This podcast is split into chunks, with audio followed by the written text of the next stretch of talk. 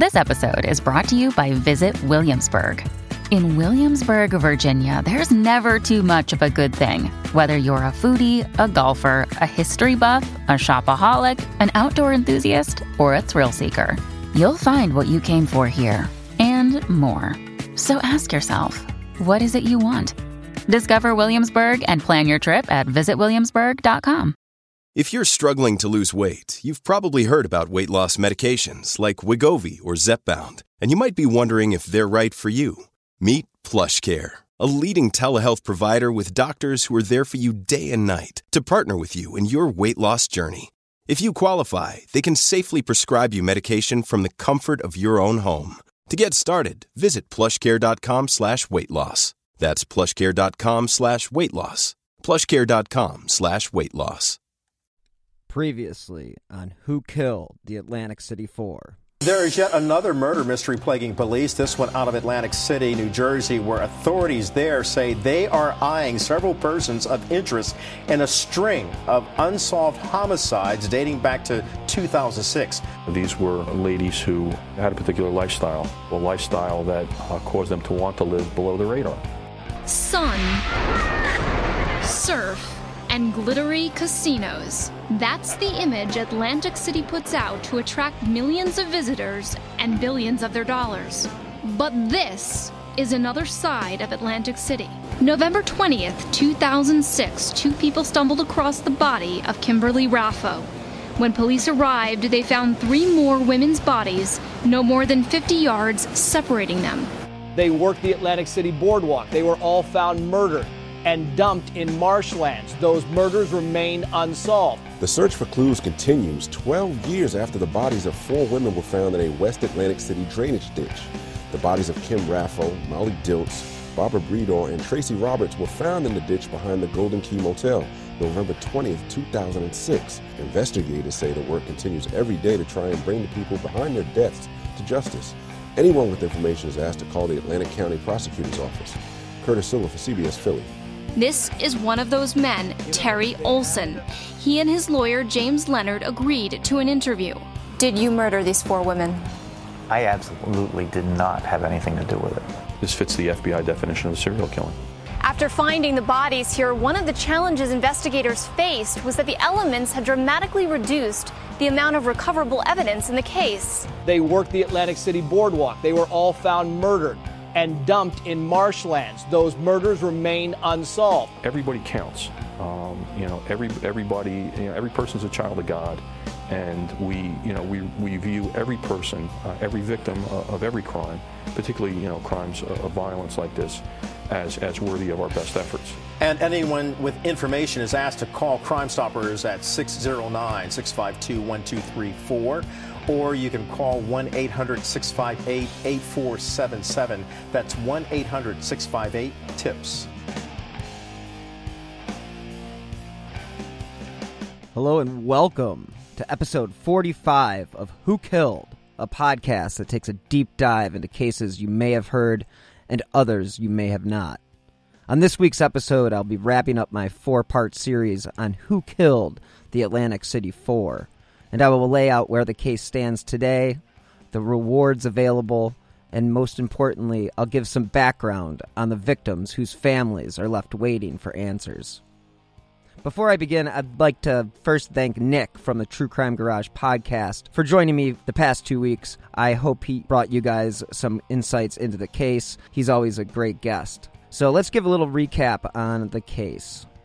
The bodies of four women were found spaced several feet apart in a span of just over 300 yards, and they were all strangled or asphyxiated. All four women were found face down and barefoot. In the Atlantic City case, detectives didn't have a crime scene. Raffo, Breidor, Roberts, and Dilts were all believed to have been killed elsewhere before their bodies had been dumped, leaving precious little evidence to go by. Now, authorities have admitted that the water probably washed away any trace evidence. And it would be months before prosecutors acknowledged the fact that at the beginning, these cases were not connected to one person. Now, in a NewJersey.com article, an anonymous police officer provided some insight into the investigation, where he said there was DNA found under the fingernails of Kim Raffo. Now, it could have been from incidental contact and not connected to her death, but the DNA did not match anyone in law enforcement databases. In another misstep, the official said the investigation did not immediately include veteran Atlantic City vice officers because the women were found in Egg Harbor Township. Those officers would have been very familiar with the streetwalkers and could have provided significant insight into their work and the contacts that they would have had on the streets. A task force of detectives spent months, years, and I don't know how many hours investigating the murders and trying to find any connection between the murders of the 10 women found in Gilgo Beach out on Long Island and the Atlantic City Four. The only local person who drew investigators' attention was 35 year old handyman Terry Olson of Galloway Township. As I mentioned before, he had spent a month at a room at the Golden Key Hotel, which was just a few feet from where the bodies were found. Now, the women whose bodies were found were more than just victims. They had families, parents, and friends who cared about them each of the women were not just victims of a serial killer, but they were victims of addiction. All four of the women were known to use hard drugs such as cocaine and heroin, as well as pills here and there. Now, these drug choices is what led them to a life on the street, where a quick trick can equal a nighttime high. As the women fell deeper and deeper into addiction, the lives they once knew began to fall away. Some quicker than others. But at the end, all four of the women were facing a battle of addiction and poverty, which led to the choices that may have ultimately led to their eventual demise. So, who were these women and what led them to the seedy Golden Key Motel? Barbara Breidor, she was 42. Now, her life began to fall apart slowly. She agreed to give up custody of her daughter about a three and a half years before she was found. And she actually had gone to college and spent two years studying at Penn State. And it was only a year later that she was working as a prostitute on the streets of Atlantic City. Breidor was twice arrested for soliciting a police officer in Atlantic City in the year before she was found dead and she was also the second victim of the uh, the murder. Now, she worked as a prostitute to support her crack habit, and she disappeared in October 2006, but it was not reported for several weeks. Then you have Molly Jean Dilts, who was 20, and she was last seen alive just a few days before her disappearance. And she also may have been working as a sex worker. Now, according to an extensive article in the Post Gazette, Molly was an impulsive traveler and she rarely did it in comfort. She spent time in a homeless shelter and a county rented apartment. Basically, she was living in a decrepit neighborhood in Philadelphia until she finally moved from room to room and doorway to doorway in Atlantic City. And in the article, it says that she was a prostitute, basically scoring nuggets of cocaine. Now, Molly did become close with another victim, Kim Raffo. According to a New NewJersey.com article, quote, in 2001, Raffo began a drug-fueled extramarital affair that friends and families say sparked the spiral that took her to the streets and the seedy hotels of Atlantic City. Now, in Atlantic City, friends of Raffo occasionally held steady waitressing jobs, including a stint at Mama Mott's, a popular Italian restaurant, which was located between the casinos and the boardwalk. But basically, her drug habit worsened, and she eventually ended up on the streets, where she became well known to fellow prostitutes, to police, to drug dealers. But Kim was a mother, a wife, and a daughter. And the former waitress, she left behind a husband, children, for a life of drugs and prostitution in Atlantic City. Now, she was last seen the day before her body was discovered. Then there was Tracy Ann Roberts, who was 23, who grew up in Delaware, where she was a high school dropout. She landed in Atlantic City just about a year after high school, and the first signs of trouble were when she basically began experimenting with drinking and drugs when she was a teenager. Now, it was at 16 that she dropped out of high school and then became a regular presence on the streets of Atlantic City. According to several other prostitutes, Life on the streets was really hard for Roberts, and the addiction had taken a toll on her looks. And addiction has always been a problem for her, and so she basically was selling sex to support her drug habit. And she was last seen in November 2006 when she was hit in the throat and hospitalized by a man who wished to be her pimp. Now, she did want out. Unfortunately, her way out was not what anyone would have expected. Raffo, who was 35, was strangled, Roberts, 23, was asphyxiated. The bodies of Dilts and, and Breidor were too decomposed to determine a cause of death. For years, the Golden Key Motel became home to crack addicts, prostitutes, and anybody that was able to pay 15 or $20 a night. According to the former deputy mayor, Jake Galassi, it had become an eyesore for the entire area. But there was a long history to the strip of West Atlantic City, as most of these hotels and motels were built in the 1950s as a more affordable option to staying in downtown Atlantic City. The hotels were very popular for that very reason. Unfortunately, with shoddy ownership and a willingness to turn a blind eye, the strip turned into the opposite of what the city planners had hoped for when they were first built. Now, this wasn't all the hotel's fault, as more luxurious and affordable options became available with the arrival of high end casinos. The Atlantic City Four murders became synonymous with Atlantic City and the area and the strip of motels that lined the city. When people hear the name Atlantic City, that is exactly what they think of. According to Glassy, quote, we tried for years to get those motels out of the area, and now that it's finally happening, we can hope that we can move on. Glassy said that they had tried for years to get rid of the motels in the area, but the murders really accelerated the process of basically demolishing all the hotels and motels that had become, you know, havens for crack dens and all that good stuff. In order for the city to get rid of this horror, the township actually had to buy it in November 2013 for a shocking $465,000. I can only assume that, that has to do with the land value more than anything with the hotel because nothing in that hotel would have been worth saving. Now, the city hopes that the Golden Keys demolition will serve as an end of an era that has haunted both residents as well as the township's image. When the Notel Motel was purchased and then later demolished, the township approved a plan that included 20 goals to improve West Atlantic City. They hoped to attract private development that would maximize tax revenues and help revitalize an area in desperate need of a cleanup. The city laid out an ambitious plan calling for zoning changes to prohibit certain operations, which included motels, auto repair shops, schools, and any sex oriented businesses. The goals of the new zoning requirements were to open up the region to things such as cultural centers, hotels, bars, and taverns, and possibly multifamily homes.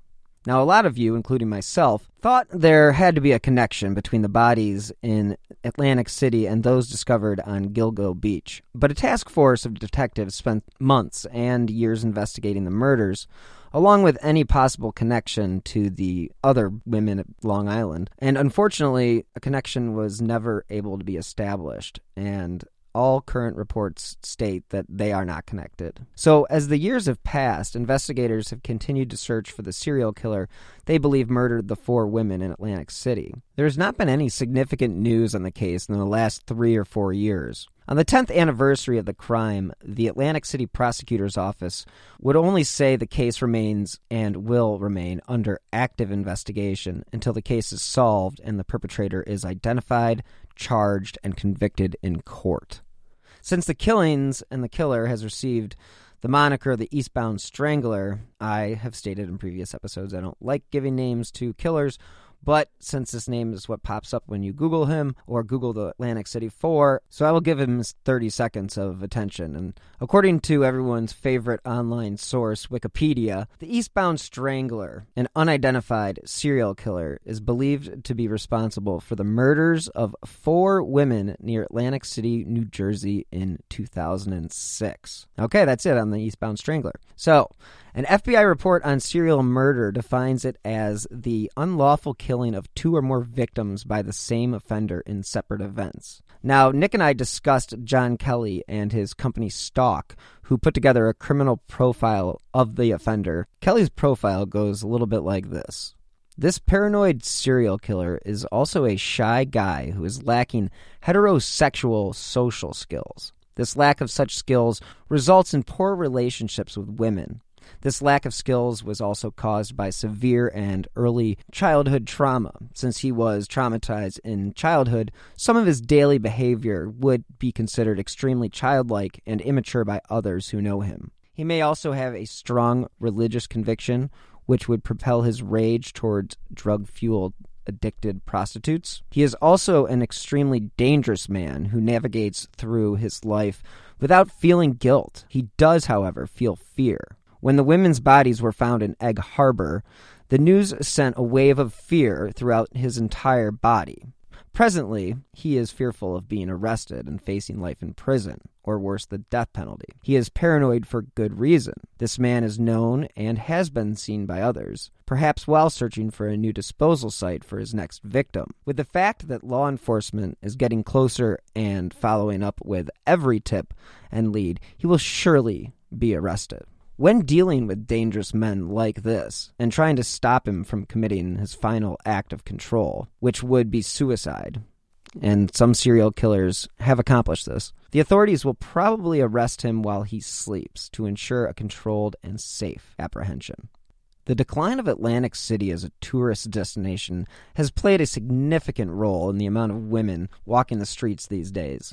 Now, with less casinos comes less prostitution, but it also means the city has less money to pursue those ambitious plans of making West Atlantic City a place to want to be and not a place you're scared to visit. According to The Guardian, quote, Donald Trump played a key role in the city's demise. At one point, he had three casinos in Atlantic City employing 8,000 people, which accounted for nearly a third of the area's gambling revenues. But they eventually became unsustainable thanks to a mixture of enormous debts, rival venues, weak local demand, and negative press, which suggested Trump's businesses were facilitating money laundering, something later given credence when the Taj was fined $10 million for failing to report suspicious activities.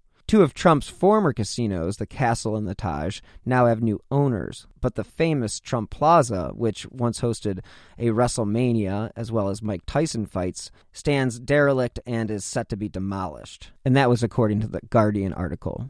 Trump was always a player in Atlantic City, but he bit off a little bit more than he could chew when he built the Taj Mahal in 1990. He built it using junk bonds, and within a year, he had to file for bankruptcy. And the Taj Mahal had a liquidation sale and an auction that sold every single item that was inside the building. Now, one of the reasons Atlantic City declined so quickly was the fact that Pennsylvania and Connecticut also built attractive casino alternatives far from the old Trump hotels at the lot where the Golden Key Motel once stood, and it remains empty. Other hotels have been demolished, and they too are empty lots. If you just take a look on Google Street View, it is uh, pretty depressing and kind of a dystopian feel when you see what the Black Horse Pikeway looks like today. Now, the plan to reshape West Atlantic City has been delayed due to a myriad of problems, the worst being the recession in 2008, but the city still feels the effects as casinos have continued to close. Now, a title of an article from Business Insider in 2017 sums up the city's woes. Quote, Atlantic City is now a ghost town. Atlantic City was the first city to provide gambling outside of Nevada, so it provided those on the East Coast a place to vacation on the beach and be able to gamble. But in May 2012, Revel, a 57 story, $2.2 billion resort and casino, opened after a six year battle, which had construction halts and union protests and basically all the red tape issues you can imagine. And then, just like the Taj, the casino had to file for bankruptcy twice within the first two years of operating, and then officially closed in September 2014. It has been purchased for $82 million in bankruptcy court. Think about the loss on that. And it still remains unopened. Five of the city's 12 casinos closed between 2013 and 2016. Now, these closings cost the city more than 10,000 jobs. In the mid 1990s, Atlantic City's casino industry employed a whopping 50,000 people. But in 2016, a study found that Atlantic City's casinos provided 20% fewer jobs than they did just two years prior in 2014. Hard Rock International looked to be a savior of the Trump Taj Mahal when it was purchased for really pennies on the dollar. But according to the National Oceanic and Atmosphere Agency, Atlantic City may not even be in existence by 2100 if we continue to see sea levels rise the way that we do. Atlantic City may go the way of the Borscht Belt sooner than later, but not all is lost yet. Because in April of 2000 this year, construction began on the Atlantic City Gateway, which is a $210 million development that will include corporate, residential, restaurant, and entertainment buildings, as well as academic facilities for Stockton University. Now, this will be the first non casino development in the city in 15 years. So, as the city attempts to recreate itself, the murders of the Atlantic City Four will loom over the city until the killer is caught. So, it will take you, the listener, and the people on the streets to keep a vigilant eye on who and what is going on in your neighborhood. Okay, round two. Name something that's not boring. A laundry? Ooh, a book club Computer solitaire, huh? Ah, oh, sorry, we were looking for Chumba Casino. That's right. ChumbaCasino.com has over 100 casino style games. Join today and play for free for your chance to redeem some serious prizes. ChumbaCasino.com. No purchase necessary. Full prohibited by law. 18 plus terms and conditions apply. See website for details. As you keep an eye on the streets and you are aware of what you are looking for, remember that Kim Raffo Tracy Ann Roberts, Molly Dilts, and Barbara Breidor never got a chance to say goodbye to their families. And if you know anything, it's important for you to share it. Because as much as you may not approve of the lifestyle that these women were living, it does not mean that these women were bad people. These women were people that were struggling with an addiction that had taken over their lives and had basically ruined their lives and eventually led to the end of their lives. So, when you think about these people and the people who struggle with addiction, I would hope that you, the listener, would give a little bit of compassion to the people that do suffer from these types of illnesses because they do become illnesses. And when they become so out of control and so unable to maintain a normal life, then it's important for the people around them to step in and take control. And I know that sounds easier than it is because all these people have tried and have had people help them. But again, it's up to the people who want to get help, who need to get help, or are looking for help to know that help is still out there. So I will also provide in the show notes a link to the addiction hotline as well as the you know National Narcotics Anonymous website, all that good stuff, and basically know that this illness is just that. It's an illness, and it needs to be treated, and sometimes we don't always understand why people do what they do. But I can tell you what, drugs can make a big difference in in how people go about their daily lives. And I understand that not everybody's going to get this, and I understand that. I do. I really do. But it's also important. It's like suicide. You know, not everybody's going to understand suicide, but there is a suicide prevention hotline, just like there is a hotline for addicted people that are having issues. So I just hope that people will take advantage of the resources that they have out there and people who have been through these ups and downs know how to deal with these people. So I just really hope that at the end of the day, the people that are still living on the streets and still suffering through addiction will one day be able to acknowledge their problem and get the help that they need. So, again, thank you so much for listening to this week's episode. If you enjoyed this independently produced podcast, you can support the show by clicking on the donate button on the right hand side of Who Killed amymihaljevic.com. Or you can donate via the Venmo app with my username at BillHuffman3. I will also provide a link in the show notes. Any amount is appreciated, and it really does help keep the podcast running. Now, if you enjoy this podcast, if you could leave a five star review wherever you listen to your favorite shows, that would be very helpful as well, because that will keep the show in the spotlight and the cases that I cover in the spotlight as well. So, if you'd like to stay up to date with the cases I cover or have covered, and with the new shows that I have in the pipeline, please follow me on Twitter at BillHuffman3. And if you are new to the show, all of my previous episodes are available for free wherever you get your favorite podcasts. So, anyone with information in regards to the Atlantic City 4, please contact the prosecutor's office at 609 909 7800 or visit ac acpo.org slash tips.html. And you can also contact Crime Stoppers at 609 652 1234 or 1 800 658 8477. And you can also visit the Crime Stoppers website at crimestoppersatlantic.com. Thank you again for listening. And until next time, be safe. Thank you so much for listening to this week's episode. If you enjoy this independently produced podcast, you can support the show by clicking on the donate button on the right hand side of who killed whokilledamymihaljevic.com. Or you can donate via the Venmo app with my username at BillHuffman3. I will also provide a link in the show notes. Any amount is appreciated, and it really does help keep the podcast running. Now, if you enjoy this podcast, if you could leave a five star review wherever you listen to your favorite shows, that would be very helpful as well, because that will keep the show in the spotlight and the cases that I cover in the spotlight as well.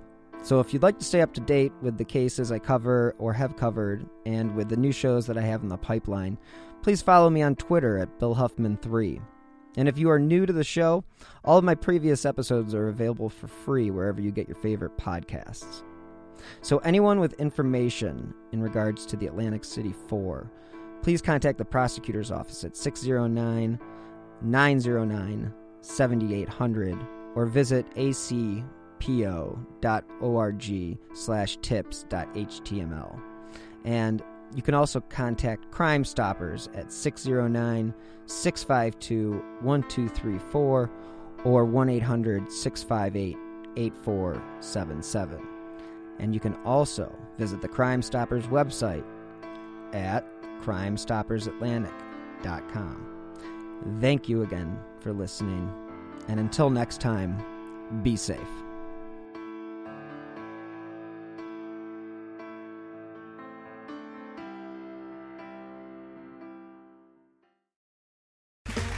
Okay, round two. Name something that's not boring. A laundry? Ooh, a book club. Computer solitaire, huh? Ah, oh, sorry, we were looking for Chumba Casino. That's right. ChumbaCasino.com has over 100 casino style games. Join today and play for free for your chance to redeem some serious prizes. ChumbaCasino.com. No purchase necessary. Full prohibited by law. 18 plus terms and conditions apply. See website for details.